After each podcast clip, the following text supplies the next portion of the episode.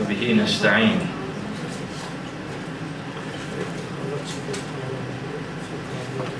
Bugün Buruç suresini okumaya başlayacağız inşallah.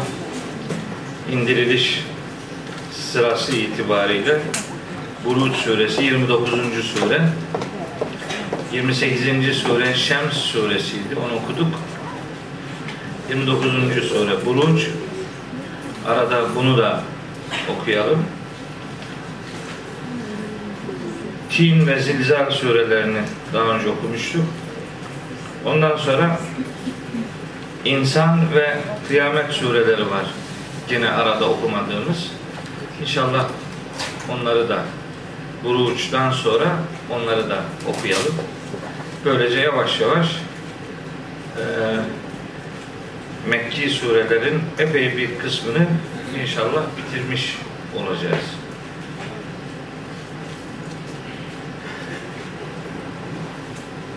Bu derslerin başladığı ilk dönemden beri bir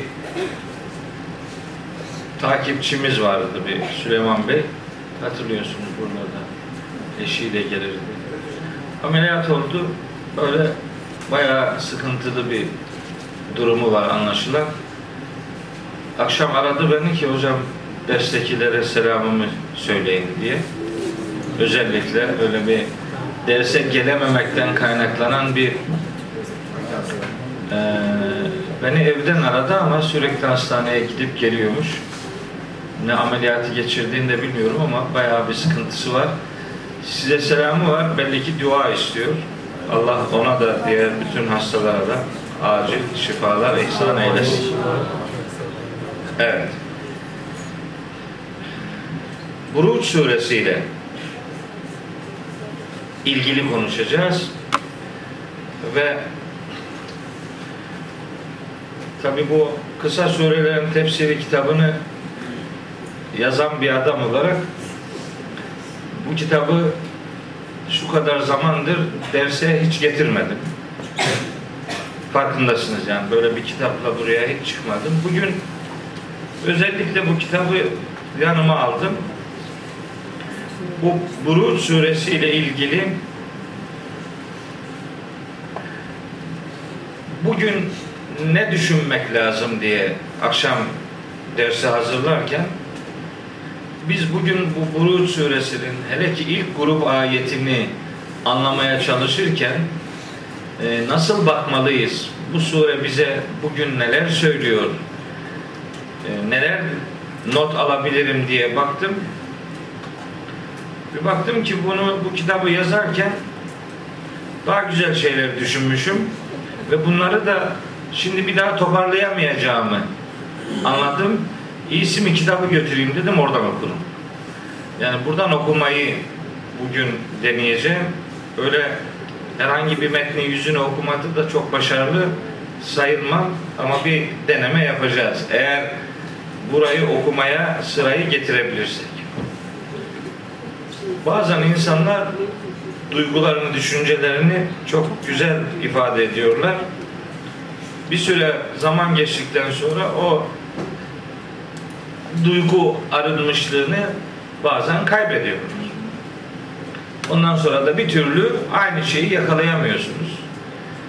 O zaman müflis tüccar gibi eski defterleri karıştırmaya başlıyorsunuz. Ne demişim ben 3 sene önce, 4 sene önce yazdım bunu. Baktım ki iyi yazmışım. Oradan okuyacağım inşallah. Ee, Buruç suresi dediğim gibi resmi sıralamada 85. suredir. Ancak iniş sırasında benim yaptığım tespitlere göre 29. suredir. Bu surenin iniş sıralamasında yerini 29 değil de 27 verenler vardır, 26 verenler vardır, 32 verenler vardır vesaire. Bu sıralamada 3 aşağı 5 yukarı bir fark gözlemlenebiliyor. O farkı abartmamak lazım. Niye biri 29 diyor, öbürü 32 diyor? Ne olmuş yani? Arada 3 fark var yani. Çok mühim bir şey değil. Ama bu surenin Mekki bir sure olduğunu 22 ayetten oluştuğunu ve literatürümüze ashab-ı uhdud kavramını yerleştiren bir sure olduğunu bu vesileyle söylemiş olayım. Ashab-ı uhdud çukur adamları uhdud çukur demek yani çukurun adamları çukur adamlar çukur kazan adamlar çukurla alakalı bir şey anlatılacak burada.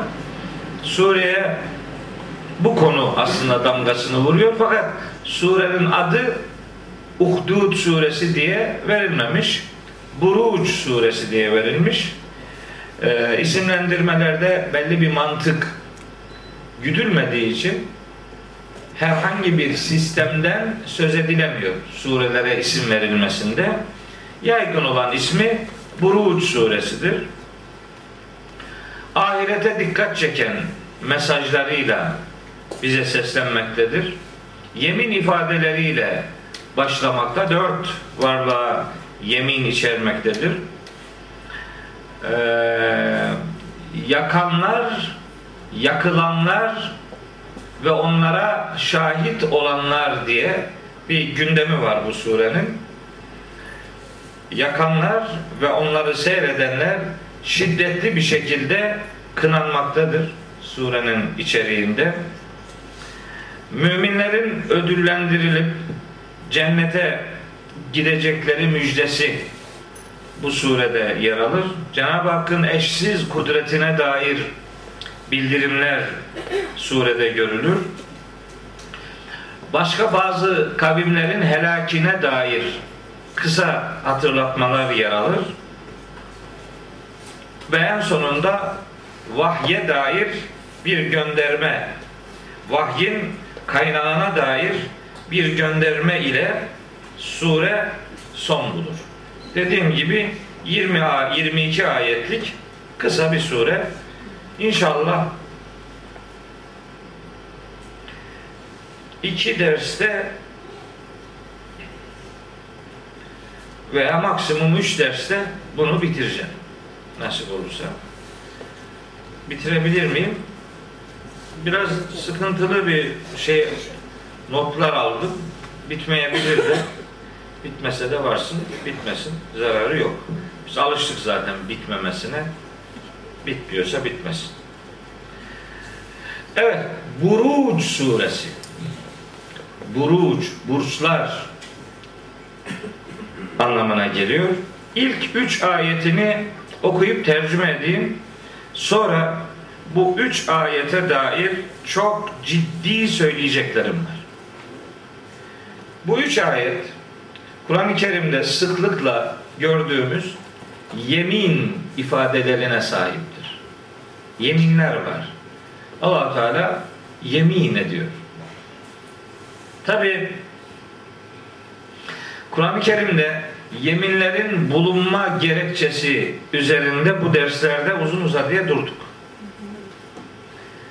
Ee, aynı şeyleri tekrarlamak istemiyorum. Fakat çok kısa, çok çok kısa olarak işin mantığına dair birkaç cümle etmek istiyorum. Kur'an'da yeminler bir ifade biçimidir. Şems suresinin başında da söylemiştim insan hayatı için, insan için önemli olan, değerli olan, anlamlı olan şeyler muhatapların dikkatine sunulur. Ve o varlıklara sadece yemin edilmekle geçiştirilmez mesele. O varlıkların insana şahit tutulacağı bilgisine yer verilir esasında. Yeminler şahitlik kurumudur. İşte tam da buna mütenasip olarak üçüncü ayette bu kelime üzerinde yeminlerin şahitlik mantığı üzerinde duran iki kelimeye yer verilir. Hani biz Allah'a yemin ederiz. Derdimiz nedir? İlgili konuya Allah'ı şahit tutmaktır. İşte bu yeminlerin şahitlik kurumuyla ilişkisi bu surenin üçüncü ayetinde bize sunuluyor. Şöyle başlıyor. Ve semai zatil buruci. Burçlarla dolu gökyüzüne yemin olsun. Semaya yemin olsun. Ve yevmil mev'udi vaat edilen o güne yemin olsun. Vaat edilen o gün. Tabii ki kıyamet günü olduğu gün gibi aşikar. Ve bir de şahidin ve meşhudin. Şahit olana ve hakkında şahitlik edilene yemin olsun. Dört tane yemin. Semaya, kıyamete, her şahide ve hakkında şahitlik yapılacak olan varlığa yani insana yemin olsun. Şimdi bu kelime birinci ayetteki ilk kelime ve semai semaya yemin olsun. Sema tabi bizim dilimizde tercümelerimizde hep gök diye ifade edildi. Semaya yemin olsun, göğe yemin olsun. Sema kelimesi eğer bu ayette olduğu gibi mesela böyle burçlarla hubuk denen yörüngelerle beraber zikrediliyorsa maksat yani yukarı alem demektir sema. Yukarı alem.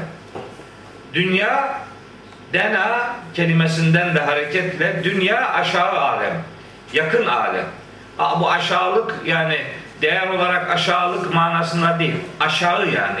Dena demek aşağısında demek. Aşağı demek yani. Hatta dena demek aşağıya doğru sarkmak demektir.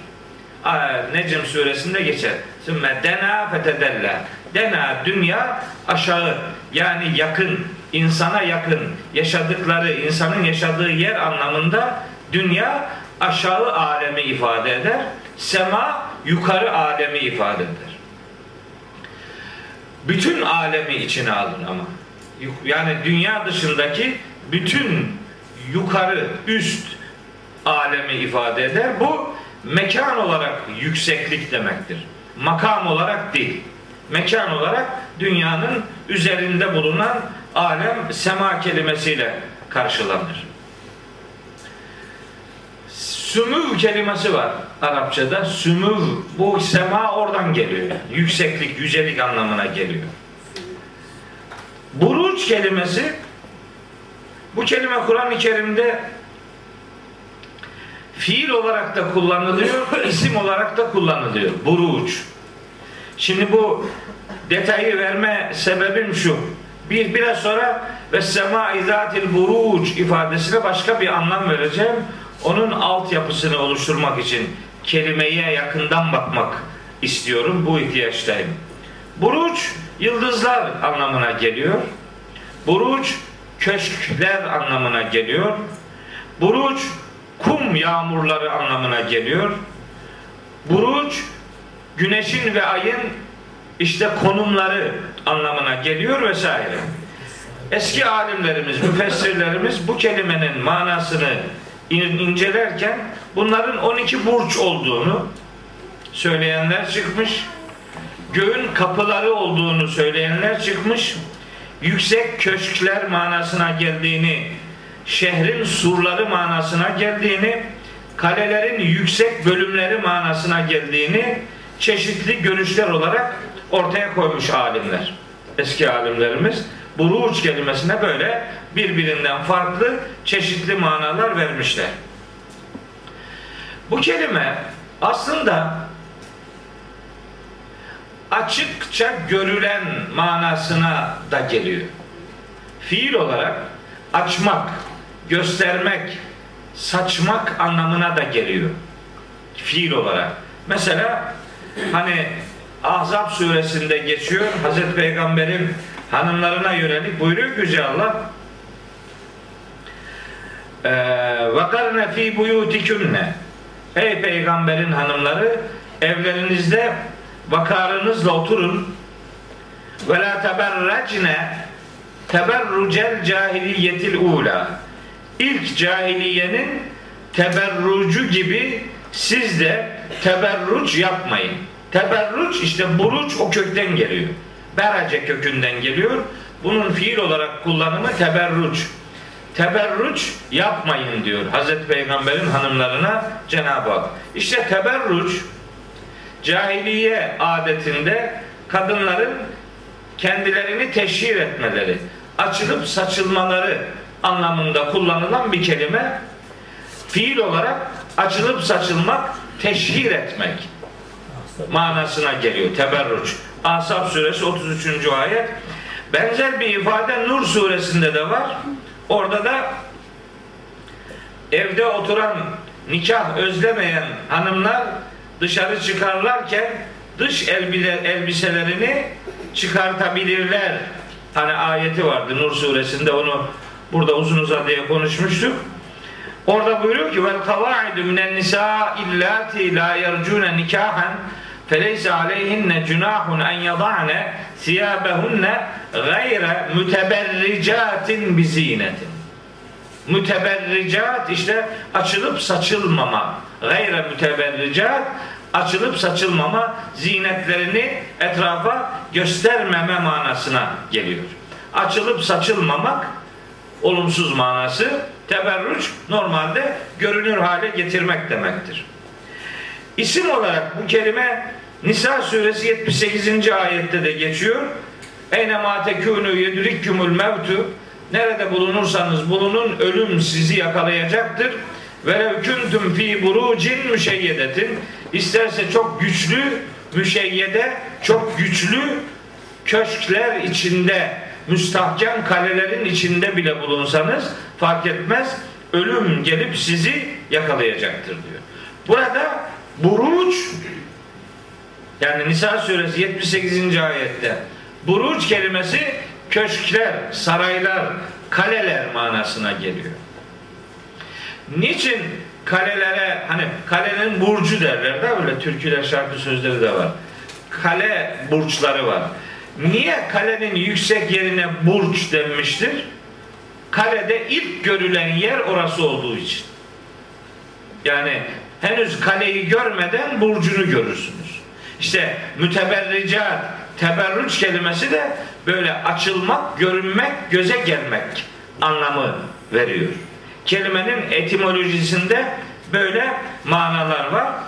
Buradan hareketle hem Hicr suresi 16. ayette hem Furkan suresi 61. ayette Allahu Teala gökte burçlar yarattığını söylüyor. Ve lekad cealna fis semai burucen. Biz gökte burçlar yaptık. Veya tebarekellezi ceale fis semai burucen. Gökte burçlar yapan Allah ne de büyük bir bereket ve imkan kaynağıdır diye böyle ayetler var. Bir de bu surede geçiyor. Buruç Nedir bütün bunlar? Bu buruç kelimesi aslında bize neyi vermek istiyor? Maksat baktığımız zaman, yukarı aleme baktığımız zaman gördüğümüz yıldızları ve gezegenleri mi hatırlatıyor? Yoksa başka bir şey mi diyor? Bakın bu kelimenin açılıp saçılmak, görünmek, teşhir etmek anlamı var. Bu kelimenin kale, sur anlamı var. Köşk anlamı var. Dolayısıyla yukarı alemin burçlarla e, tanıtılması o aleme Müslümanların, müminlerin ödül almak için mahşer sabahı yükseltileceğini beyan eden zımni bir anlamı vardır. Yani bu böyle bir anlam ayetin içerisine mündemiştir. Ayetin içine girintilenmiştir. Burçlar sahibi gök demek orada köşkler var ve müminler o köşklere dahil edilecektir. O köşklere müminler ödül olarak sahip kılınacaktır manasını verir. Yoksa sadece yukarı alemin sadece e, yıldızlarına, gezegenlerine süs olsun diye bakılma gayesiyle bu ayetler dile getiriliyor değildir. Burada mesaj o alemin bir misafirhane olarak pek çok mümine hatta cenneti kazanan müminlere orada ödüller verileceği müjdesini zımnen içermektedir. Niye bu manaya kendimizi zorluyoruz? Çünkü gelen ayetlerde aşağıda bu alemde iman etmiş oldukları için cezalandırılan, öldürülen, yakılan insanlardan söz ediyor. Yani burada eziyetlere, işkencelere maruz bırakılanlar, burçlar sahibi olan göğün misafirleri olacaklardır. Burada çekilen eziyetler heba olmayacak. Burada zalimlik yapanlar zalimlikleriyle övünemeyeceklerdir. Yapanın yanına kar kalmayacaktır. Burada zulme uğratılanlar burçların sahibi olan göklerin misafirleri olacaktır. Müjdesi vardır burada. Onun için burada göğün zatil buruç diye burçlar sahibi diye tanıtılmasının böyle etraflı bakıldığı zaman kelimeden kaynaklanan önemli bir anlam açıklığı vardır. Bir. Birinci yemin bu. İkincisi Estağfirullah. Vel yevmil mev'udi. El mev'ud vaat edilen demek. El yev belli gün, belirli gün, bilinen gün, o gün. Vaat edilen o güne yemin olsun. Vaat edilen o gün şahit olsun. Şahit olacak yani. O gün. Bunun kıyamet günü olduğuna dair Peygamberimizin sarih bir hadisi şerifi vardır. Surenin yani Buruç suresinin tefsirini hadis kitaplarından incelerken Efendimizin buradaki el yevmul mev'ud tamlamasından kastının kıyamet günü olduğunu beyan eden ifadelerini buldum. Dolayısıyla zaten mananın bu olduğu anlaşılıyor. Biz de Peygamberimizin o sözüyle bu manayı rahatlıkla buluşturmuş olduk. Yevmi mev'uda farklı manalar vermenin bir alemi yok. Farklı anlamlar verenler de var ama çok büyük zorlamalar yani. Etimolojik olarak kelimelerden beslenmiyor. Mananın arkasından, önünden, bağlamından beslenmiyor. Böyle korkunç zorlamalar var. Onlara lüzum yok. Şimdi asıl önemli olan üçüncü ayete sözü getirmek ve bunun üzerinde biraz durmak istiyorum. Üçüncü ayet ve şahidin ve meşhudin. Şahide meşhuda yemin olsun. Hani yeminler şahitlik manası verirler. Onun için yemin yapılır. İşte yeminin şahitlikle alakası bu ayette deşifre ediliyor. Şahide yemin olsun, meşhuda yemin olsun. Kim bu şahit? Şahit kim? Meşhud kim? Çok önemli ayetler sizlere hatırlatacağım. Bu ayetleri özellikle bilmek durumundayız. Hani şahit tefsirlere baktım akşam. Baktım ki şahit kelimesine işte Arafa günü diyenler var. İşte Kurban Bayramı günü diyenler var. Cuma günü diyenler var. Kıyamet günü diyenler var. Yani bir şey anlamadım ben bundan. Yani niye Cuma günü yani? Niye Arafa günü? Nedir bunun mantığı nedir? Cuma, Kurban Bayramı. Ya bu Kurban Bayramı olması mümkün değil ki bunun.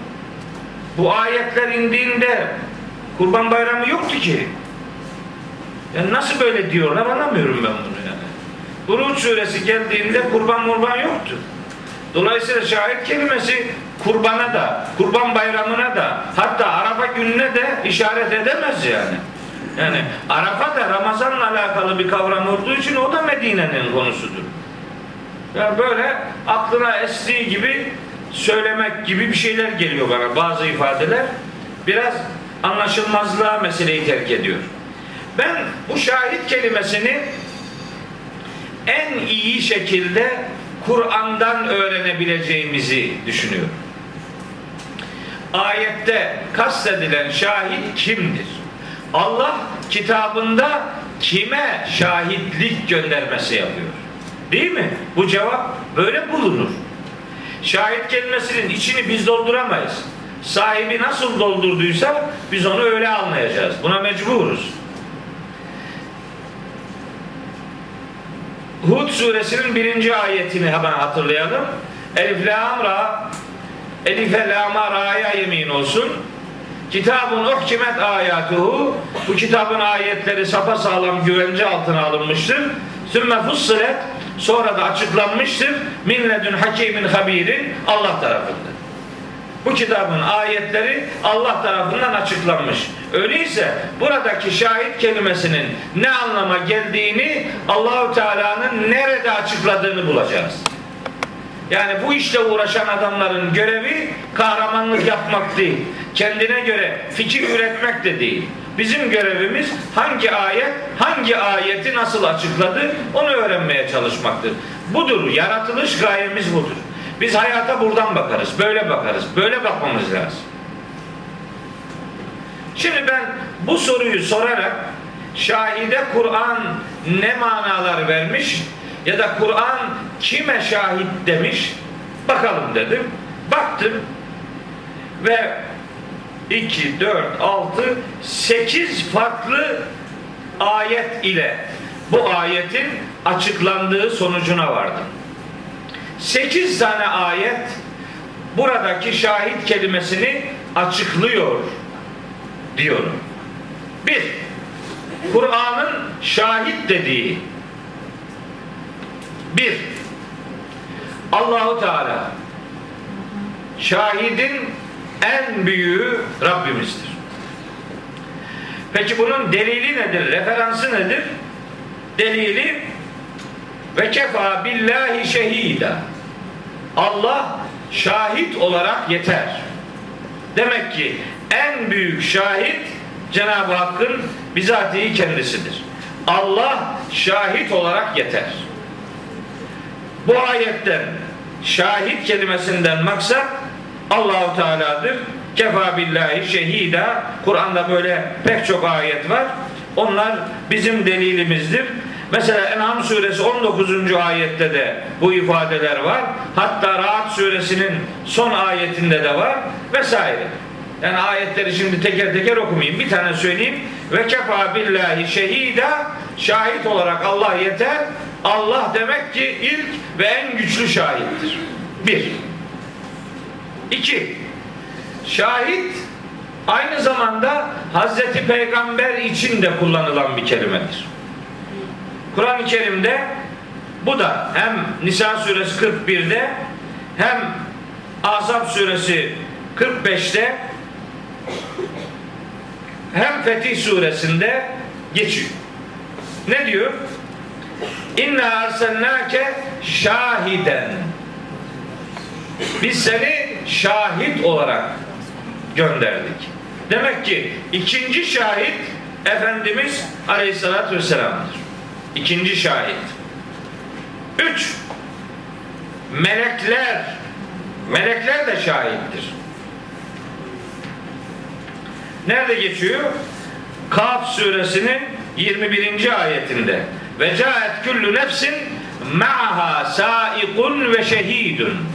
Mahşer sabahı duruşmaya getirilirken herkesin yanında mutlak surette bir itekleyici ve bir şahit vardır. İşte o şahit melektir. Herkesin bir şahidi mahşerde olacak özel olarak o melektir. Hangi melektir? Muhtemelen kiramen katibindir insanların davranışlarını kayıt altına alan melek grubu melek kiramen katibin diye bilinir. Muhtemelen oradaki kasıt budur. Üçüncü şahit meleklermiş. Dördüncü şahit bütün peygamberler. Bütün peygamberler şahit olacaklardır. Kime? Ümmetlerine. Fekeyfe izâ ci'nâ min kulli ümmetin bi şehidin biz her ümmetten şahit getireceğiz. Her ümmetin şahidi kendi peygamberidir. Ve ci'na bike ala haulâi şehîdâ. Seni de bu ümmetin şahidi yapacağız. Demek ki her peygamber ümmetinin şahididir. E, Nisa suresi 41. ayet. Her peygamber ümmetinin şahidi olacaktır. Dolayısıyla bütün peygamberler ümmetlerine şahittir. Özel olarak Hazreti İsa için de bir şahitlik ifadesi var. Onu da söyleyelim. Maide suresinde diyor ki Rabbimiz Hazreti İsa'yı mahşer sabahı sorgulayacağı o duruşmada hani Hazreti İsa'ya diyecek ki İz Allahu ya İsa ibn Meryem Ey Meryem oğlu İsa demiş olacak Allahu Teala. E ente kulte linnâsi. Sen insanlara şöyle mi dedin? İttehizûni ve ummiye ilâheyni min dûnillah beni ve annemi Allah'ın peşi sıra iki ilah edinin. Böyle mi dedin? Kale subhanek şanını tesbih ederim. Seni tenzih ederim. Ben ma yekûnu li en ekûle ma leyse benim için doğru olmayan, mümkün olmayan bir şeyi ben nasıl söylerim? İn kuntu kultuhu fakat alimte. Ben eğer böyle bir şey deseydim sen zaten bunu bilirdin. Ta'lemu ma fi nefsi ve la a'lemu ma fi nefsik. Ben sende olanı bilmem, sen bende olanı bilirsin. Sen alim, allamı huyubsun. Bütün gayıpları bilinmeyenleri bilen sensin. Ma kultu lehum illa ma emerteni bihi. Ben onlara senin bana emrettiğin şunu söyledim. En yabudullah rabbi ve rabbeküm. Benim de sizin de Rabbiniz olan Allah'a kulluk yapın dedim. Ve kuntu aleyhim şehiden.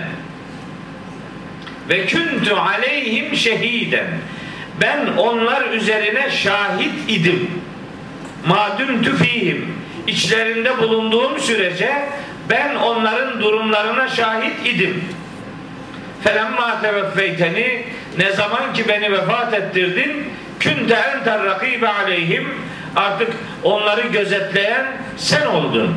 Ve ente ala külli şeyin şehid zaten her şeye hakkıyla şahit olan sensin.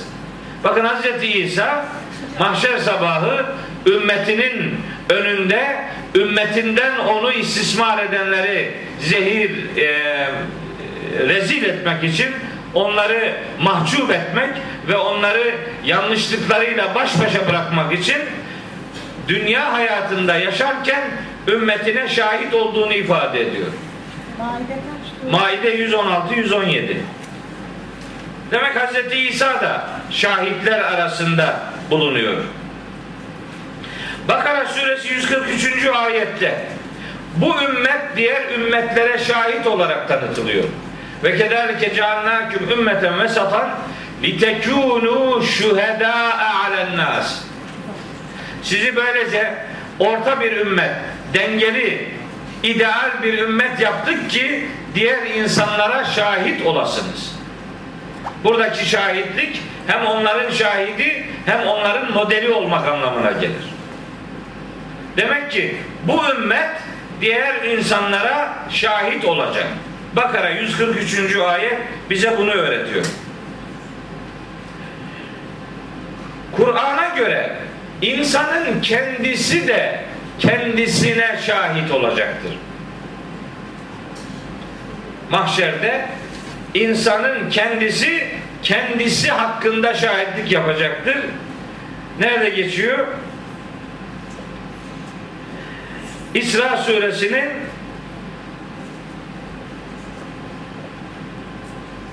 İsra suresinde geçiyor.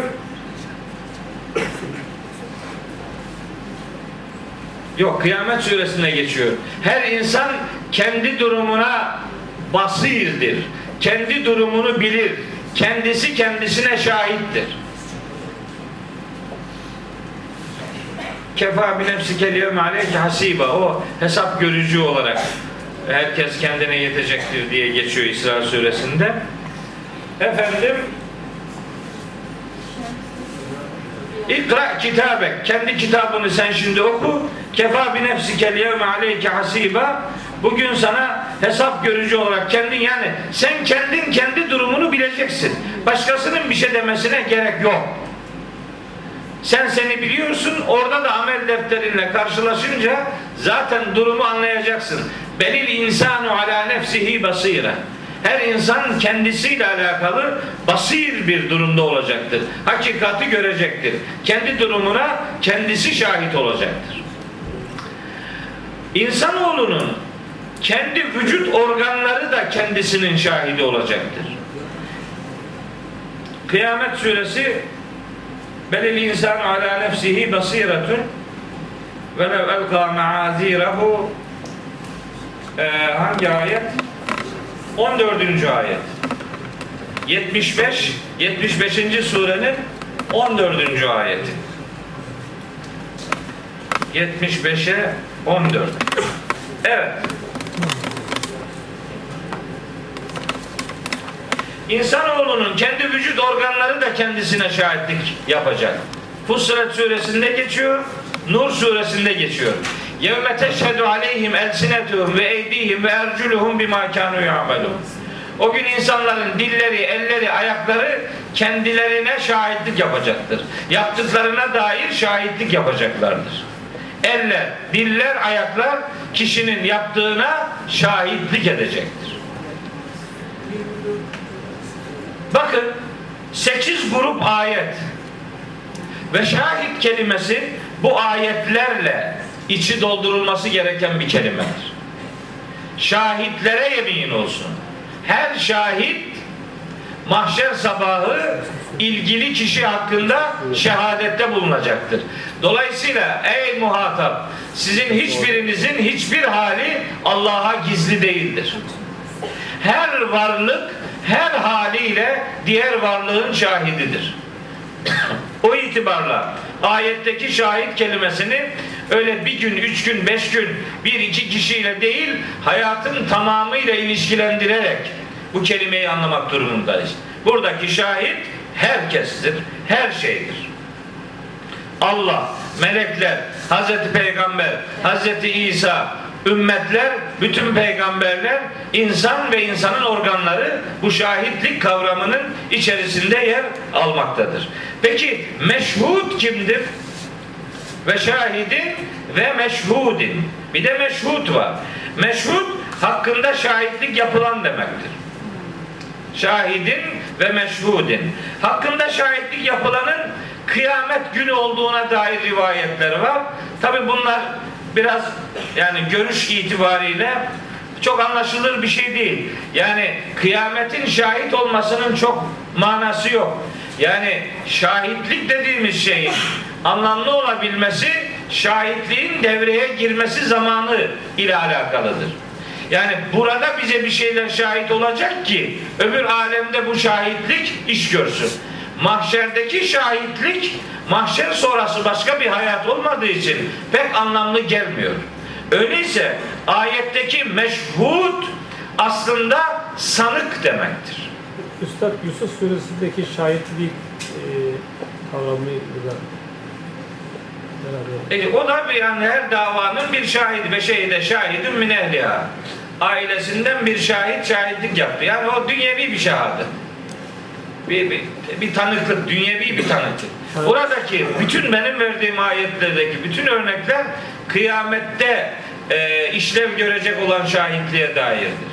Yoksa e, burada burada şahitlik yapmak da önemli bir kurumdur elbette. Hakemlik e, rolü üstlenler, insan bedeninde ya da şeyler o kıyamette de hakemlik pozisyon sadece gördüm şöyle de demekten öte yani senin cezan budur Şahit senin cezan budur demez de şahidin ifadesinden yararlanan hakim bunu der yani.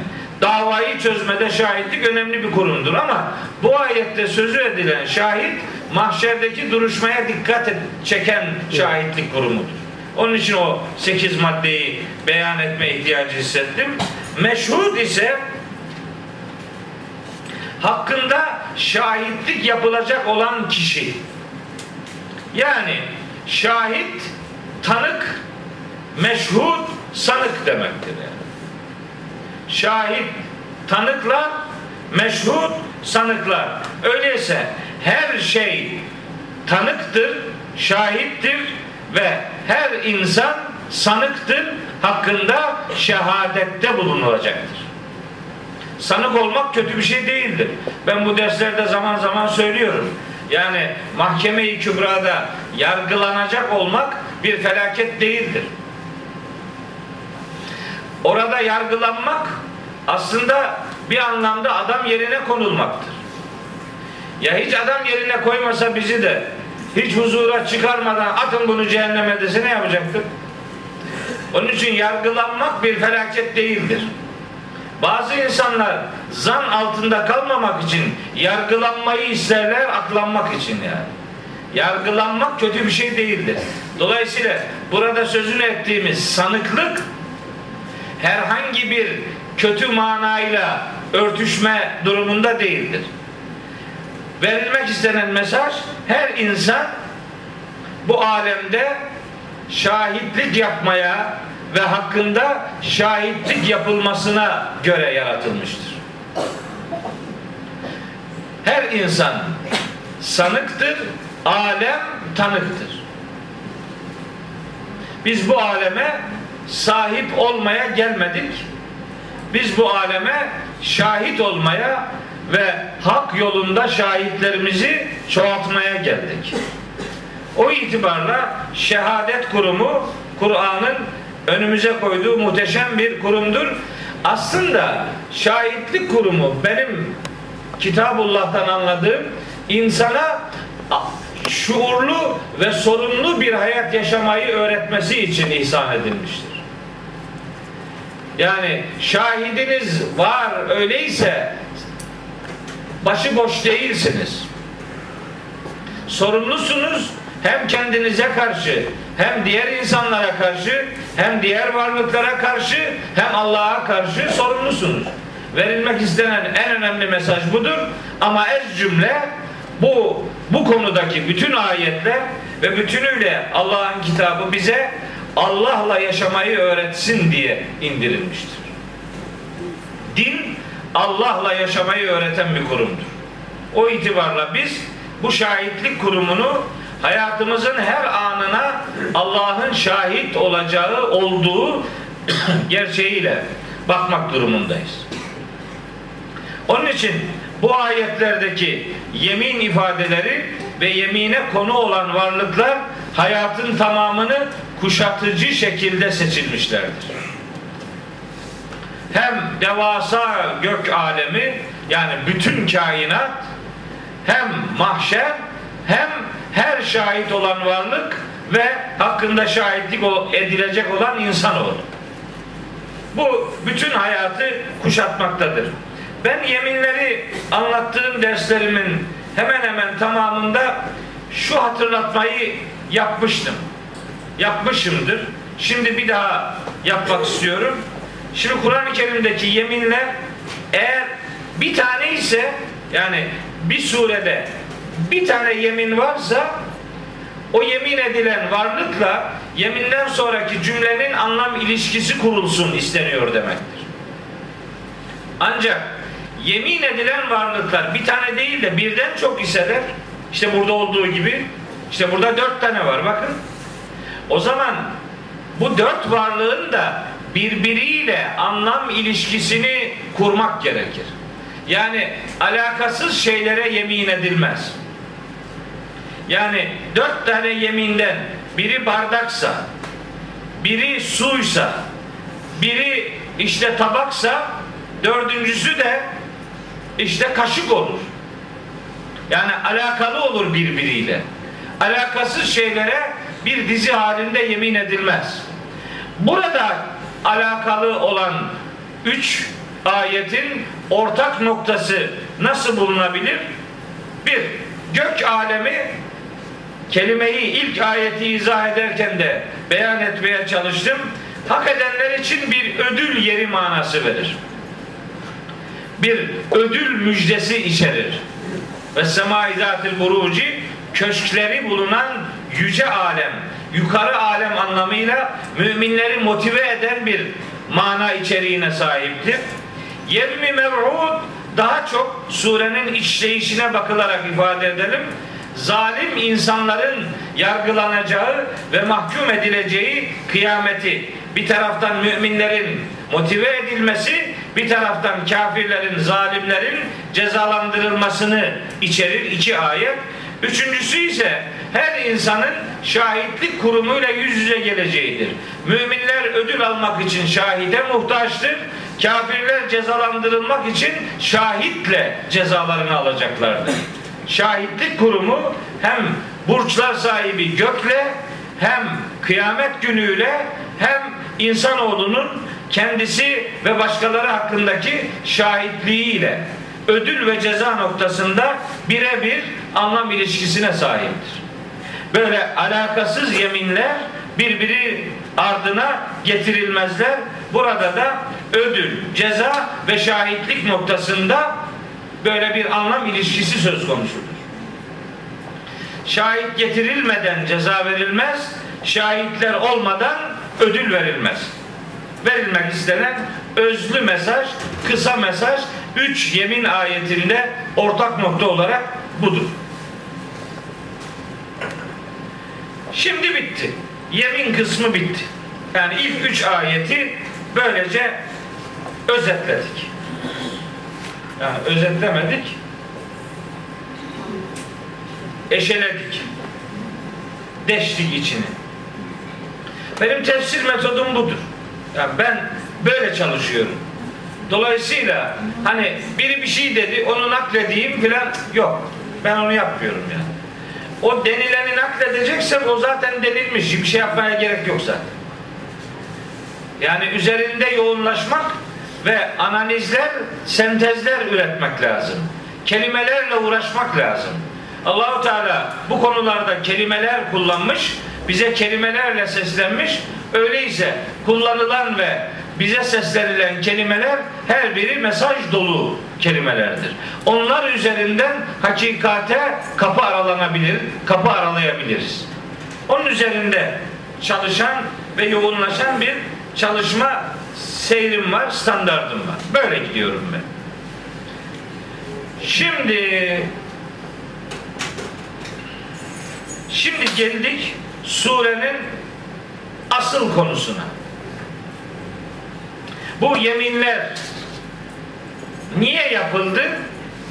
Yeminlerden sonraki cümlenin vurgulu hale getirilmesi için. Bütün yeminlerin yapılma gerekçesi budur. Niye yemin yaparsınız? Sözünüzü daha inandırıcı kılmak için. Eğer inandırıcılık ve güçlü bir ifade derdiniz yoksa yemin yapmanıza gerek yoktur. Bir, ikincisi karşınızdaki inkarda diretmiyorsa, sizi yalanlamıyorsa yemin yapmanın bir alemi yok. Yani adamla ilk konuşmaya başlarken vallahi billahi şöyle demenin bir alemi yok ki. Yani adam daha bir şey demiyor zaten. Konuş bakalım. Hele bir şey söyle de eğer karşı çıkarsa cümleyi tekitli, vurgulu, yeminli hale getirirsin. Hiçbir şey demeyen adama pat diye yeminle başlanmaz. Eğer yemin ediliyorsa güçlü bir karşı çıkış vardır. Yahut da o karşı çıkışın sahipleri çok güçlü cümlelerle sarsılmak isteniyor demek.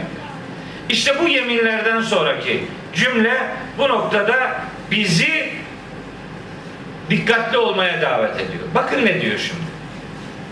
Allah Teala'nın sözü söz, niye gereği duyuyor?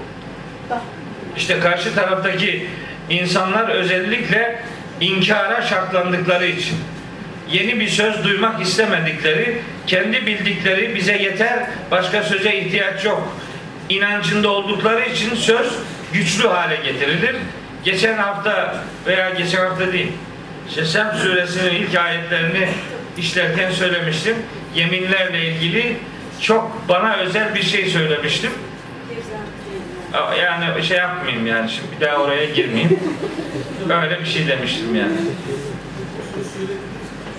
Karışmaz. Gayet rahat. Hiç sorun yok. Hayır yok yok. Başka ayet yok. Ben Cebrail'in sözleri söylemedeki fonksiyonunu şuna benzetiyorum. Ney var ya ney veya kaval. Siz şimdi ona üfürüyorsunuz. öyle bir dizayn var ki şeyde o enstrümanda o dizayna göre sizin nefesiniz oradan ses olarak çıkıyor. Üfüren benim, nameli ses kavaldan, neyden çıkıyor. Dolayısıyla maharet kavalda değildir, üfürendedir yani. Ve o kavalı öyle dizayn edendedir. Yani Cebrail kendiliğinden bunları yapmıyor. Melekler kendiliğinden bir şey yapmaz. Onlar öyle programlanmıştır. Lafız olarak kelimeler onlara aittir demeye, demek istiyorum. Kelimelerin kendisi Cebrail'e yani meleğe aittir. Yoksa mana Allah'a aittir. Bu söz yeminli söylensin demiştir muhtemelen Cenab-ı Hak. O yeminli olsun sözünü Cebrail bu kelimelerle icra etmiştir. Yoksa Cebrail aklına estiği zaman burada bir yemin atalım, burada yemine gerek yoktur falan demiş değildir yani. O aynen bu kaval veya ney benzetmem iyi bir benzetmedir. Bazen öyle üfürür, bazen böyle üfürür. Ama ses Cebrail'in ağzından çıkıyor yani. Evet. Şimdi yeminden sonraki cümlenin önemi üzerinde duralım dedik. Ve şimdi okuyorum cümleyi. Bakın ki neler var buralarda. Kutile ashabul uhdud en nari zatil vekud. İzhum aleyha ku'ud ve hum ala ma yef'alun bil mu'minine şuhud. Dört ayetlik bir pasaj. Bu kadar ko- koca koca yeminler bu dört cümle için söylenmiştir. Ne var burada da bu kadar kıyamet kopuyor? Bu kadar büyük yeminler niye yapılıyor? Şimdi bakın. Kutile ashabul uhdud. Ennâri zâtil vekud ifadesi üzerinde çok durmayacağım. O tutuşturulmuş ateş demektir. Onun üzerinde yeniden izah yapmayı gerektirecek bir durum yok yani. Tutuşturulmuş ateş demek. Bu tutuşturulmuş ateş dünyada tutuşturulmuş ateş mi? Ahirette tutuşturulmuş ateş mi? Onu ayetlerin sonunda söyleyeceğim. Ama şey olarak, ifade olarak ennâri zâtil vekud demek tutuşturulmuş ateş demektir. Ayetin motamot tercemesi budur. Tutuşturulmuş ateş. Ondan önceki ayet şimdi. Kutile ashabul uhdud. Çukur kazan. Çukur kazanlar. Çukur çukurların sahipleri. Ashabul uhdud çukur kazanlar anlamına geldiği gibi ashabul uhdud çukurda olanlar anlamı da verir. Olur mu böyle şey? Çukur kazanlar çukurun içinde olanlar. Olur mu? Olur. Olur çünkü Kur'an-ı Kerim'e yakından baktığınız zaman bunun olduğunu rahatlıkla görüyorsunuz. Mesela Hocam mikrofonu alasın. Mikrofonu alasın. Şimdi siz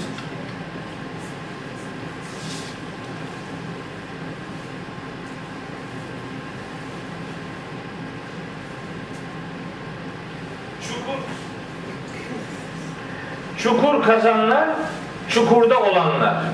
Niye bu, bu bununla uğraşıyorum? E ne gerek var? Niye bu anlam içine, anlam derinliğine kendimizi mecbur hissediyoruz? Çok önemli bir sebebimiz var bunu yaparken. Nedir sebep? Bakın. Niye tefsir yazılıyor? Niye insanlar tefsirle uğraşıyorlar? Çünkü elimizdeki metin muhteşem bir metin. Bu metnin her kelimesi size ufuklar açar. Eğer sadakatle bakarsanız. Put ile. Put ile kelimesi. Put ile bu kelimenin bir anlamı aslında normal anlamı Hüseyin Bey sesime dayanamıyorum. Biraz Kutile'nin anlamı ne? Kutile. Kutile. Öldürüldü demek değil mi? Öldürüldü. Kutile öldürüldü. Peki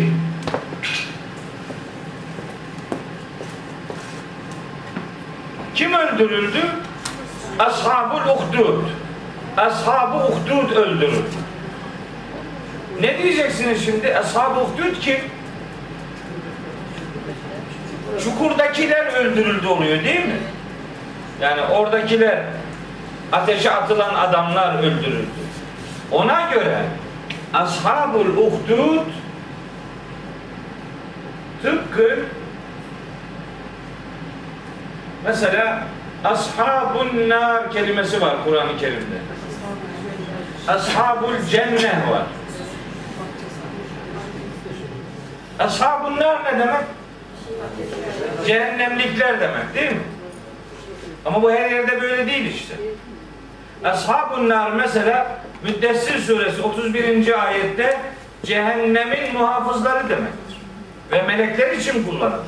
Biliyor musun? Ve ma cealna ashaben nari illa melaiketen.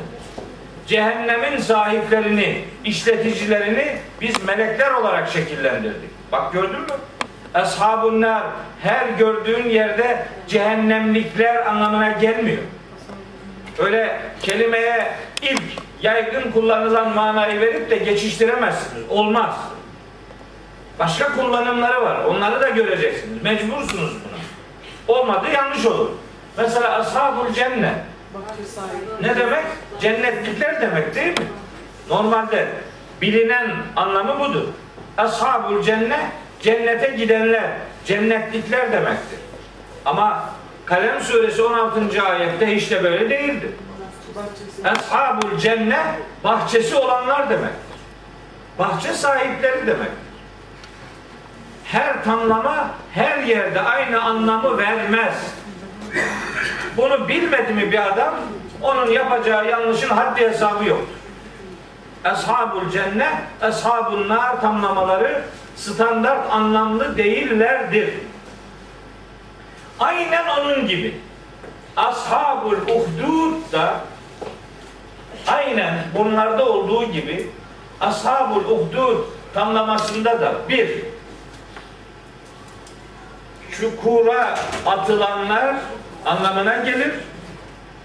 Bir, iki çukuru kazanlar anlamına da gelir. Böyle olunca bakın ayetin şimdi bize söylediği, söylemek istediği şeyler değişiyor. Kutile kelimesine de buna göre farklı anlamlar vermeye ihtiyacındayız. Mecburuz buna. Kutile kelimesine önce öldürüldü manası veriyoruz. Öldürüldü veya kutile kelimesine öldürtüldü. Öldürtüldü. Öldürtüldü manası verebiliriz. İster öldürüldü manası olsun, ister öldürtüldü manası Allahu Ekber ya. Öldürtüldü manası vermiş olalım. Öldürtülmek yani bunu yöneticiler birilerine yaptırdılar demektir. Öldürülmek, öldürtülmek. Her iki durumda da ashabul uhdud yani çukura atılanlar demek. Çukura atılanlar öldürüldüler. Ya ya da öldürdül öldürtüldüler. Bu anlama gelir değil mi? Her halükarda. İster bu, ister bu. Her ikisine göre de ashab-ı çukura atılanlar manasına gelir. Peki biraz daha yakından bakalım. Öldürüldü ve öldürtüldü manasına göre şurayı kullanabilir miyiz? Çukuru kazanlar da öldürüldüler. Evet. Onların da başına bela geldi. Yani onlar bu yaptıklarıyla dünyada payidar olmadılar. Onları da öldürdüler. Onlar da öldürüldüler. Bu manayı da verebilirsiniz. Bak gördünüz mü nasıl bir anda dört tane anlam peş peşe kelimelerden kaynaklanan yapı gereği gün yüzüne çıkıyor. Olabilir. Olur. Hiçbir sakıncası yok.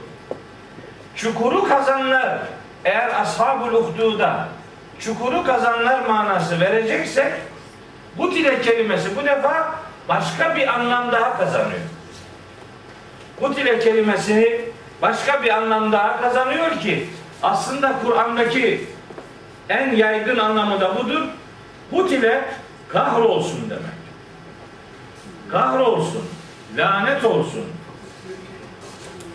Kur'an'da hep böyle kullanılır mesela. Hut ile insanu ma ekfere. Nankör insan, kahrolası nankör insan. Ne, de, ne kadar da yaman nankördür. İnnehu fekkere ve kaddere fekutile keyfe kaddere. Kahrolası adam nasıl da ölçtü biçti. Sümme kutile keyfe kadder. Tekrar tekrar kahrolası adam nasıl da böyle şeyler yaptı. Kutilel harrasun. İnsanları aldatan adamlar, boş sözler söyleyenler kahrolsun. Mesela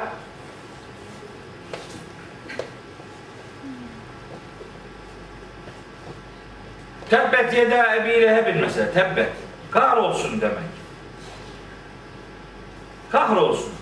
Kahrolsun manası vereceksek kutileye o zaman o zaman ne oldu şimdi ashab-ı uhduda ne diyeceğiz? Kahrolsun o ashab-ı uhdud. Yani kim? Çukuru kazanlar kahrolsun. Bakın kutile kutile ashabul uhdud cümlesinin birbirine eşit doğruda beş tane anlamı var. İşte tefsir bunun için gereklidir. Bu çeşitliliği ortaya koyacağız. Mekki surelerin kelime ve cümle yapısında öyle muhteşem bir dünya vardır. Ben bundan bir tane anladım, başka da bir şey anlamak istemiyorum deyip de işin içinden çıkılmaz. Kelimeleri, cümleleri yakından tanımaya gayret edersek ashab-ı uhdudun iki manaya gelebildiğini Kur'an'dan referanslı olarak söyleyebiliriz. Bu tile kelimesine de birbirine eşit doğruda üç farklı mana verebiliriz. Ona göre bir kombinasyon düşündüğünüz zaman birbirine eşit beş tane cümleyi burada kullanabilirsiniz, kullanabiliriz. Tabi tabi ateş çukuru. Ateş çukuru kazanlar. Ennâ vakud onu anlatıyor zaten. Tutuşturulmuş ateş. Bunu yakanlar. Evet. Şimdi bakın. Bu ashab-ı uhdud. Ashab-ı uhdud. Bununla ilgili kitaplarda oldukça yaygın şeyler vardır. Bilgiler vardır. Çok. Bu kim bunlar acaba? Bu ateşte yakılanların kimler, kimler olduğunu devam eden ayetlerden bir tanesinden anlıyoruz. Yani isimlerini bilmiyoruz da niye yakıldıklarını anlıyoruz. Adamlar tek olan Allah'a iman ettikleri için yakıldılar. Ve ma nekamu minhum illa en yu'minu billahil azizil hamid. Allah'a inandıkları için kendilerini cezalandırdılar. Nekamu intikam almak yani onları cezalandırmak anlamına geliyor. Ama bunu yapanlar kimler? Kimdi bu? Bu bu işi yapanlar kimlerdi? Şimdi tefsirlere baktım.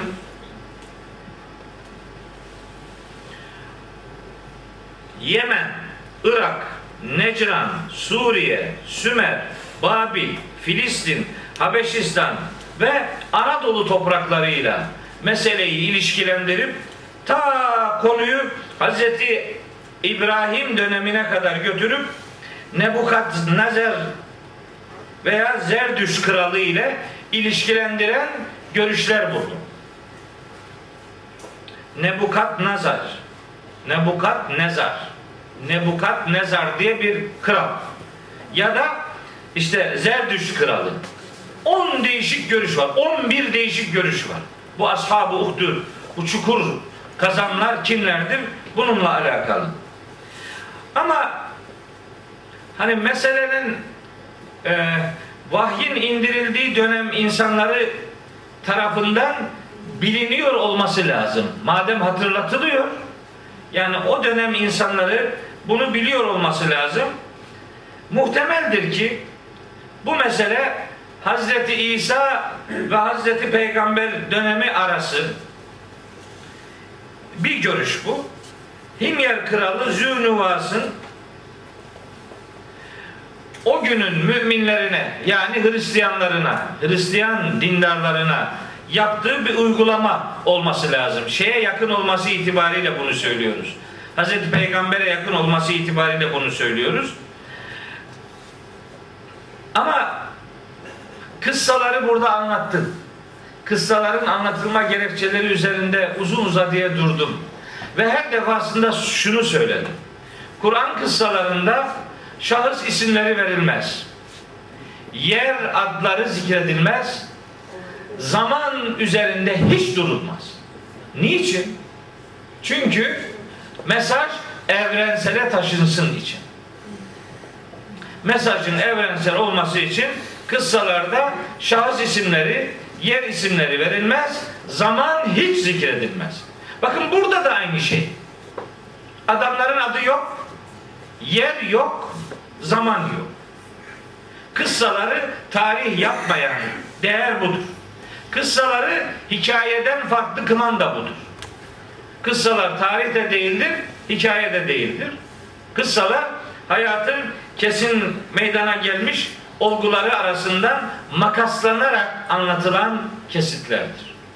Kıssalarla ilgili programımız başladı Hilal'de. Bilmiyorum gördünüz mü? İbret aldın mı diye bir program çektik. Başladık. Önce okudun mu dedik. İnşallah okumuşlardır. Şimdi ibret aldın mı diyoruz. İbret alınsın kıssalardan. Üçüncü programımızın adını da şimdiden belirledik. Yaşadın mı olacak. Okudun mu? Ders aldın mı? Yaşadın mı? Çarşamba akşamı saat 10'da veriliyor. Bir de perşembe günü de veriliyor ama saat kaçta olduğunu bilmiyorum. Evet. Şimdi bakın. Genelde beni tanımlayanlar derler ki Mehmet okuyan işine gelen rivayetleri alır işine gelmeyene hiç itibar etmez. Doğru mudur? Değildir. Böyle bir mantık olabilir mi? İşime geliyor, alıyorum, işime gelmiyor, almıyorum. Böyle bir şey olur mu? Benim mantığım şudur. Kur'an'a uygun olanları alırım, aykırı olanları almam. Böyle tanımla beni. Öbür türlüsü tam bir iftiradır. Ayıp oluyor yani. İşine geleni alıyor, işine gelmeyen. Bu ne biçim bir şey bu ya? Babanın tarlası mı yani? Bu işime geldi aldım işime. İşime gelip gelmemesi değil. Kur'an'a uygun olanı alırım, Kur'an'a aykırı olanı almam. Şimdi burada bak 10 tane görüş zikret.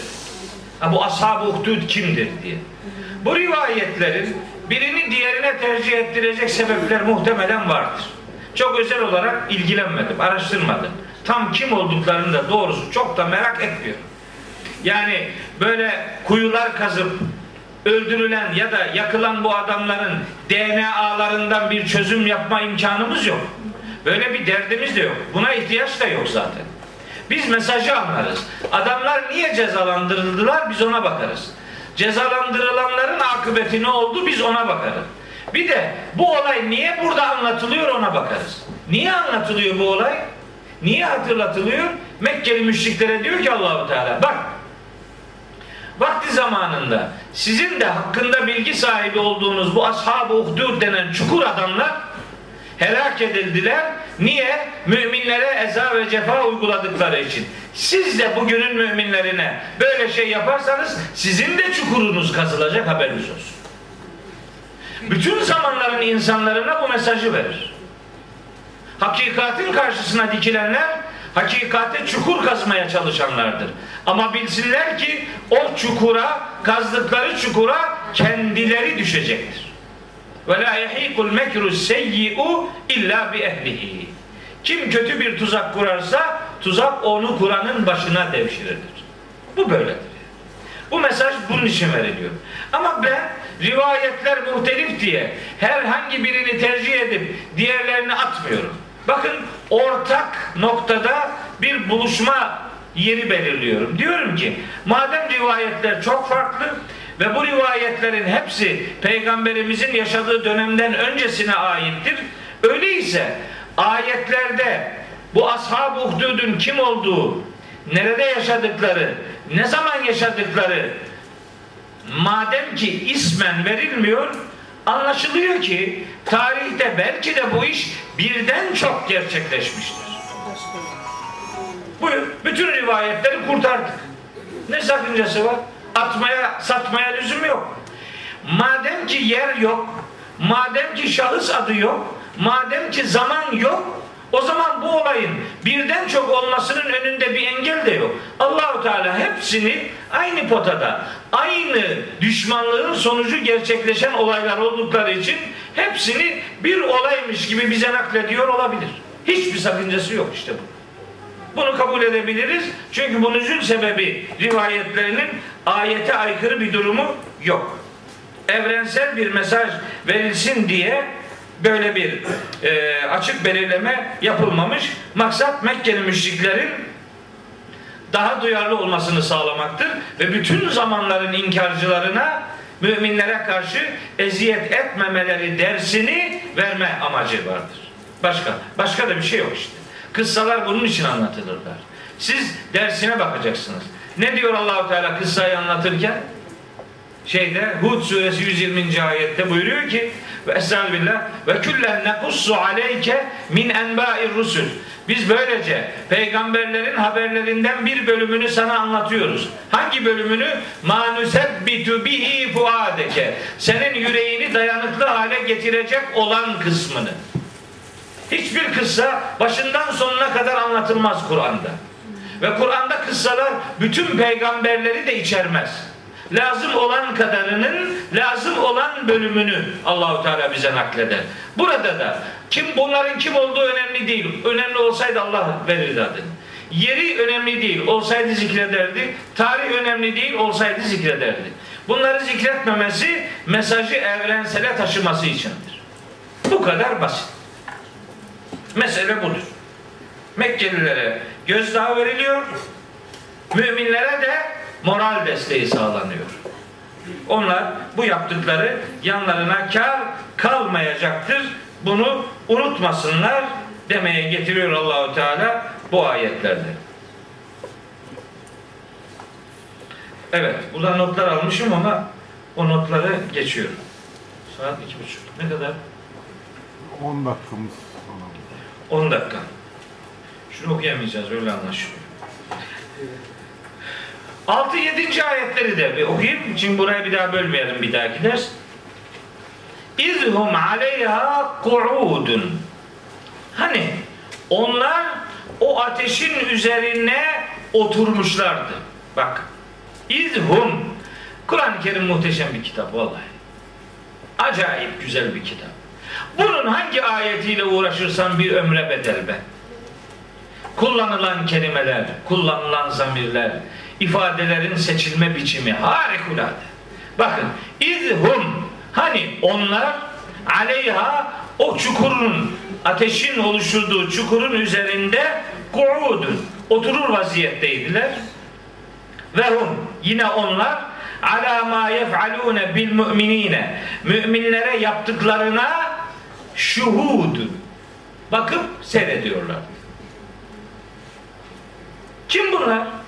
Onlar ateşlerin üzerine oturmuşlardı. Ve ateşin üzerine oturmak ne demek? Bu onlar kim?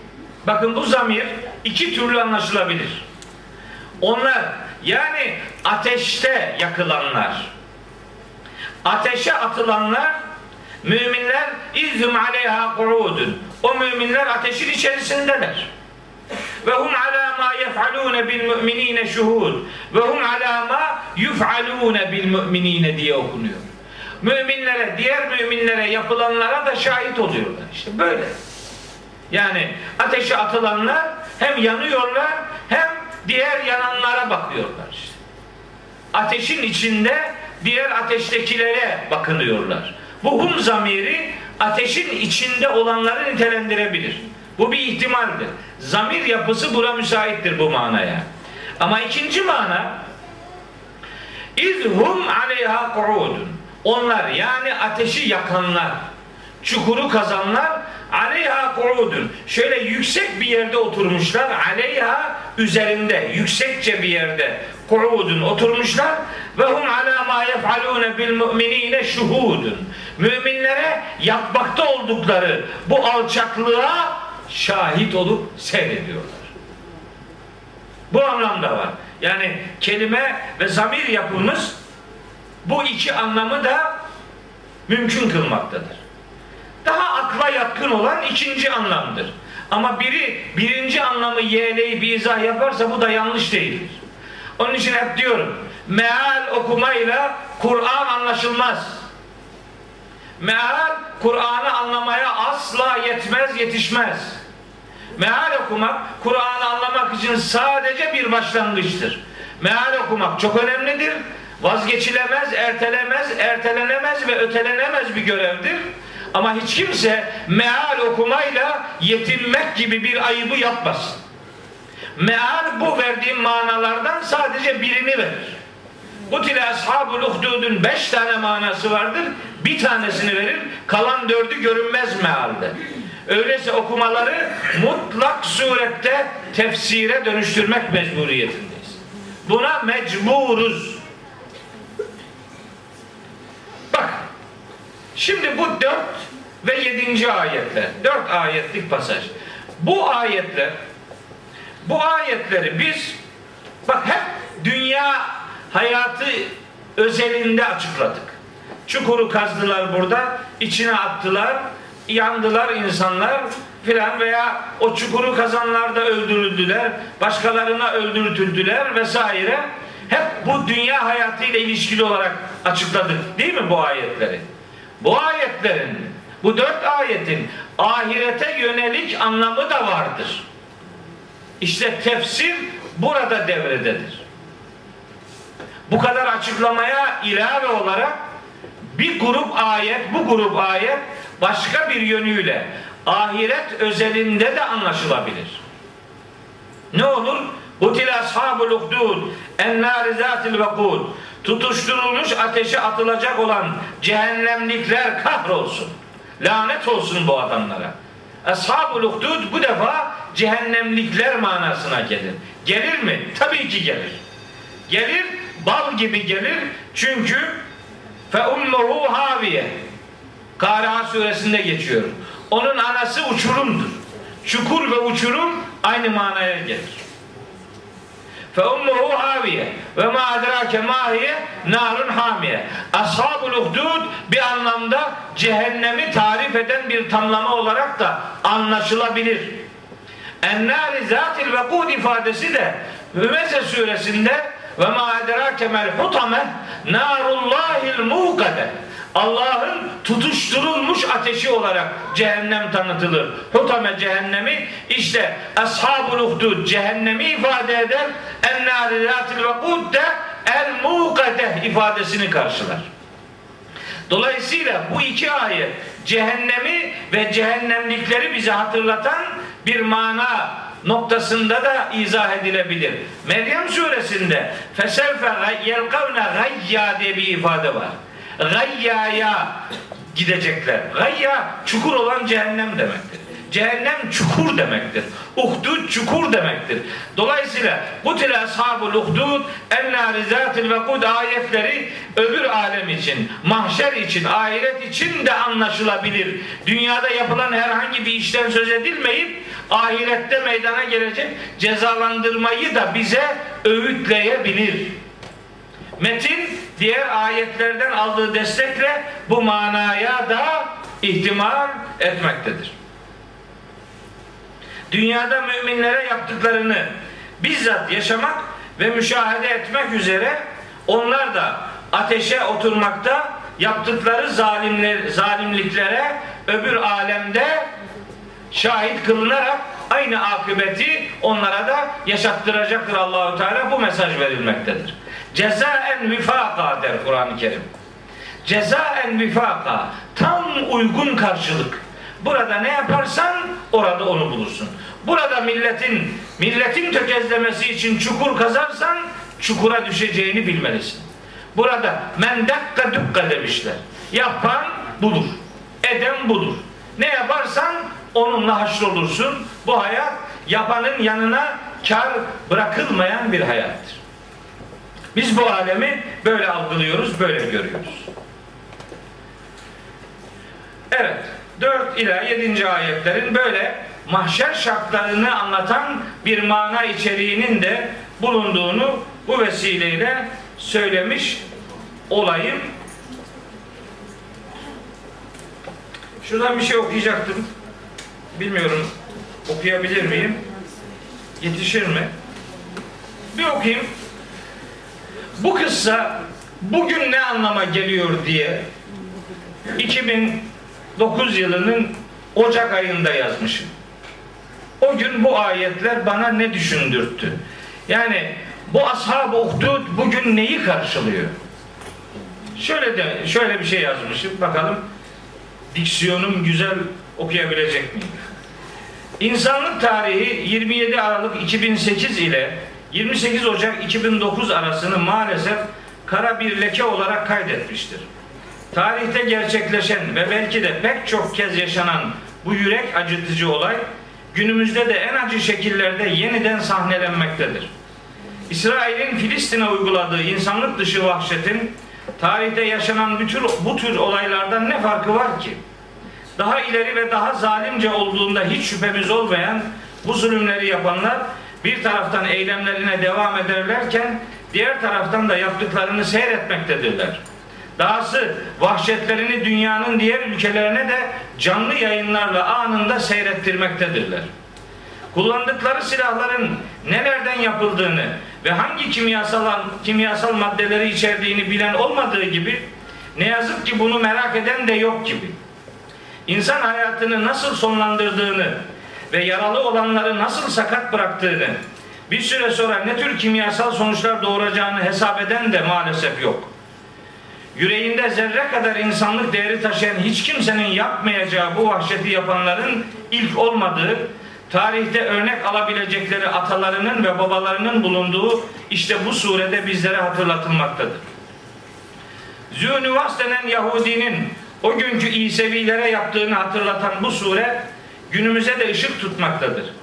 Zünüvasların, firavunların ve benzerlerinin bitmediği, sadece isim değiştirdikleri ve bunlara karşı dikkatli olunması gerektiği bütün insanlara haber verilmektedir. Her dönemin müminleri bu tür işkencelere maruz bırakılmışlardı. Durum bugün de böyledir. Muhtemelen yarın da aynı olacağı benzemektedir. Ancak unutulmamalıdır ki bunu yapanlar kendi ateşlerini seyrediyorlar da haberleri yok. Onlar yakarken yandıklarının veya yanacaklarının farkında değildiler. Onlar aslında imanı yakmaya çalışmakla ebedi hayatta kendilerini yakacaklarını dile getirmekteydiler. Onların müminlere yaptıkları kendi başlarına gelmiştir. Çeşitli vesilelerle söylediğimiz gibi rüzgar ekenler fırtına biçeceklerini bilmelidirler. Bugün Filistinli çocukları katledenler aslında kendi çocuklarını katlediyorlar. Onlar sadece Gazze'yi değil, kendi hayatlarını bombalıyorlar. Etrafa saçılan insan cesetlerinin ve ailesinin bütün fertlerini kaybeden mazlum insanların katilleri bu ateşin bir gün onları da yakacağını akıllarından çıkarmamalıdırlar. Şimdi Filistin'i seyredenler aslında kendi sonlarının fitilini ateşlediler ve adeta kendi son, sonlarını seyre daldılar. Sönen ocakların ardında tüten dumanları uçaklardan, televizyonlardan, uydudan veya başka şekillerde seyredenler aslında kendi felaketlerini kameraya kaydediyorlar ama farkında değiller. Bilmiyorlar ki ilahi kayıt asla boş, boşa işlemez, boşa kürek çekmez. Gayretullah'a dokunanlar bunun faturasını en ağır biçimde elbette ödeyeceklerdir. Dökülen yaşları ve akıtılan kanlar ilahi gazabın depolanıp felakete dönüşmesini sağlayacaktır. Filistin'in veya dünyadaki başka herhangi bir mazlum milletin gencecik insanlarının, yaşlılarının, masum kadınlarının, hele hele körpecik yavrularının ortaya koyduğu bu felaket görüntülerinin zalimleri yaptıklarının yanlarına kar kalmadığını mutlaka göreceklerdir. Bosna'da, Çeçenistan'da, Moro'da, Doğu Türkistan'da, Irak'ta, Afganistan'da ya da dünyanın başka yerlerinde, bugün Suriye'de yaşanan insanlık dışı olayların sahipleri akıttıkları kanların hesabını er veya geç mutlaka vereceklerdir. Dünya tarihi için milletlerin hayatlarında onlu yıllar kısa sayıdır. 5-10 yıl bu tür olaylar için çok kısa sürelerdir. Yaşayanlar görecektir ki bu zalimler iflah olmayacak ve asla huzur bulmayacaklardır. Yataklarında rahat uyuyamayacak, sokaklarında rahat yürüyemeyecek ve geleceğe güvenle bakamayacaklardır. Gözlerini her açıp çevreye baktıklarında akıttıkları kanın ve döktürdükleri gözyaşının derin izlerini mutlaka göreceklerdir. Bu gözyaşları onların kabusu olacaktır. Bu nedenle zalimler bugün yaptıklarıyla kendi kabus dolu yarınlarını hazırlamaktadırlar. Aslında onların yarınlarına yarın bile denmemelidir. Çünkü yarınlarını yok etmektedirler. Filistin'de yaşananların sorumluları yaptıklarını kendileri seyrettikleri gibi dünyanın da seyretmesini sağlamış görünüyorlar. Maalesef bu seyirciler arasına Müslümanları da katmayı başarmaktadırlar. Oysa dünyanın neresinde ve ne adını olursa olsun mazlum ve suçsuz insanların kılına bile zarar gelmesini istemez, meydana gelen olaylara kayıt kalmamaya çalışırız. Dinimizin bizden istediği budur. Cinayet işleyen veya yeryüzünde bozgunluk çıkaran hariç kim bir cana kıyarsa bütün insanlığı öldürmüş gibidir. Kim de bir hayat kurtarırsa bütün insanlığı kurtarmış gibi olur. İşte öncelikli olarak İsrailoğullarının alındığı bu ayette anıldığı bu ayette ilahi kudretin hayata bakışı özetlenmektedir. Bu ayetteki mesajın İsrailoğullarına yönlendirilmesi gerçeğiyle bugünün İsrail devletinin zulmü nasıl da örtüşmektedir? Demek ki bunlar da hak hukuk tanımama ahlaksızlığı eskilerden bir miras gibi devam ettirmektedir. Bunlar da bunu ayrı yazmışım. Yetişik olacak. Ancak hemen belirtelim ki bu barbarlığa karşı duran Yahudiler de elbette vardır. Ve haysiyetleriyle bu zulmü lanetlemeye çalışmışlardır. Hatta kendi devletleri tarafından onlar da acımasızca cezalandırılmışlardır. Doli diye bir örnek var değil mi? Doli. Colin Doli. Colin Koyu. Yok yok. Rachel Rachel Karel. Karel mi? Rachel işte o kız mesela. O o kız hayat canını imanına şahit kılmış bir, bir kız. İsrailli buldozerin karşısına Filistinlileri korumak, kurtarmak için çıkmış ve orada orada hayatı kaybettirilmiştir. Şimdi o kız mı haysiyetlidir? Bunu televizyondan seyreden diğer insanlar ya da Müslümanlar. Bunun kararını herkes kendisi verecek. Uzaktan cennet parçaları satmaya, satın almaya uymuyor bu iş. Kimin yiğit olduğu mahşerde belli olacak. Buradan belli olmuyor. Bu dinin muazzem pe muazzez peygamberi Hazreti Muhammed bir insanın başına gelen bir sıkıntı nedeniyle ızdırap duymayana insan da Müslüman da denemeyeceğini beyan etmektedir. Müslümanlar başkasının başına gelen sıkıntılara bile kayıtsız kalmamak durumunda olmasına rağmen bugün Filistinli kendi kardeşlerinin uğradığı insanlık dışı muameleyi maalesef seyretmektedirler. En azından arzu edilen tepkiyi yeterince göstermemektedirler. Elbette bir şeyler yapanlar oluyor.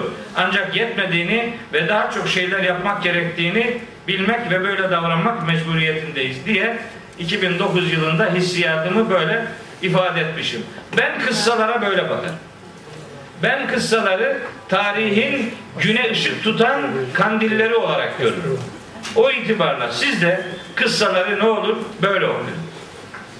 Böyle okursanız kıssalar size konuşmuş olur. Yoksa yoksa boş tekrarlar hayatın boşluklar arasında yok olup giderler. Evet. Hepinizi Allah'a emanet ediyorum. Haftaya kalan ayetlerden devam edeceğiz inşallah.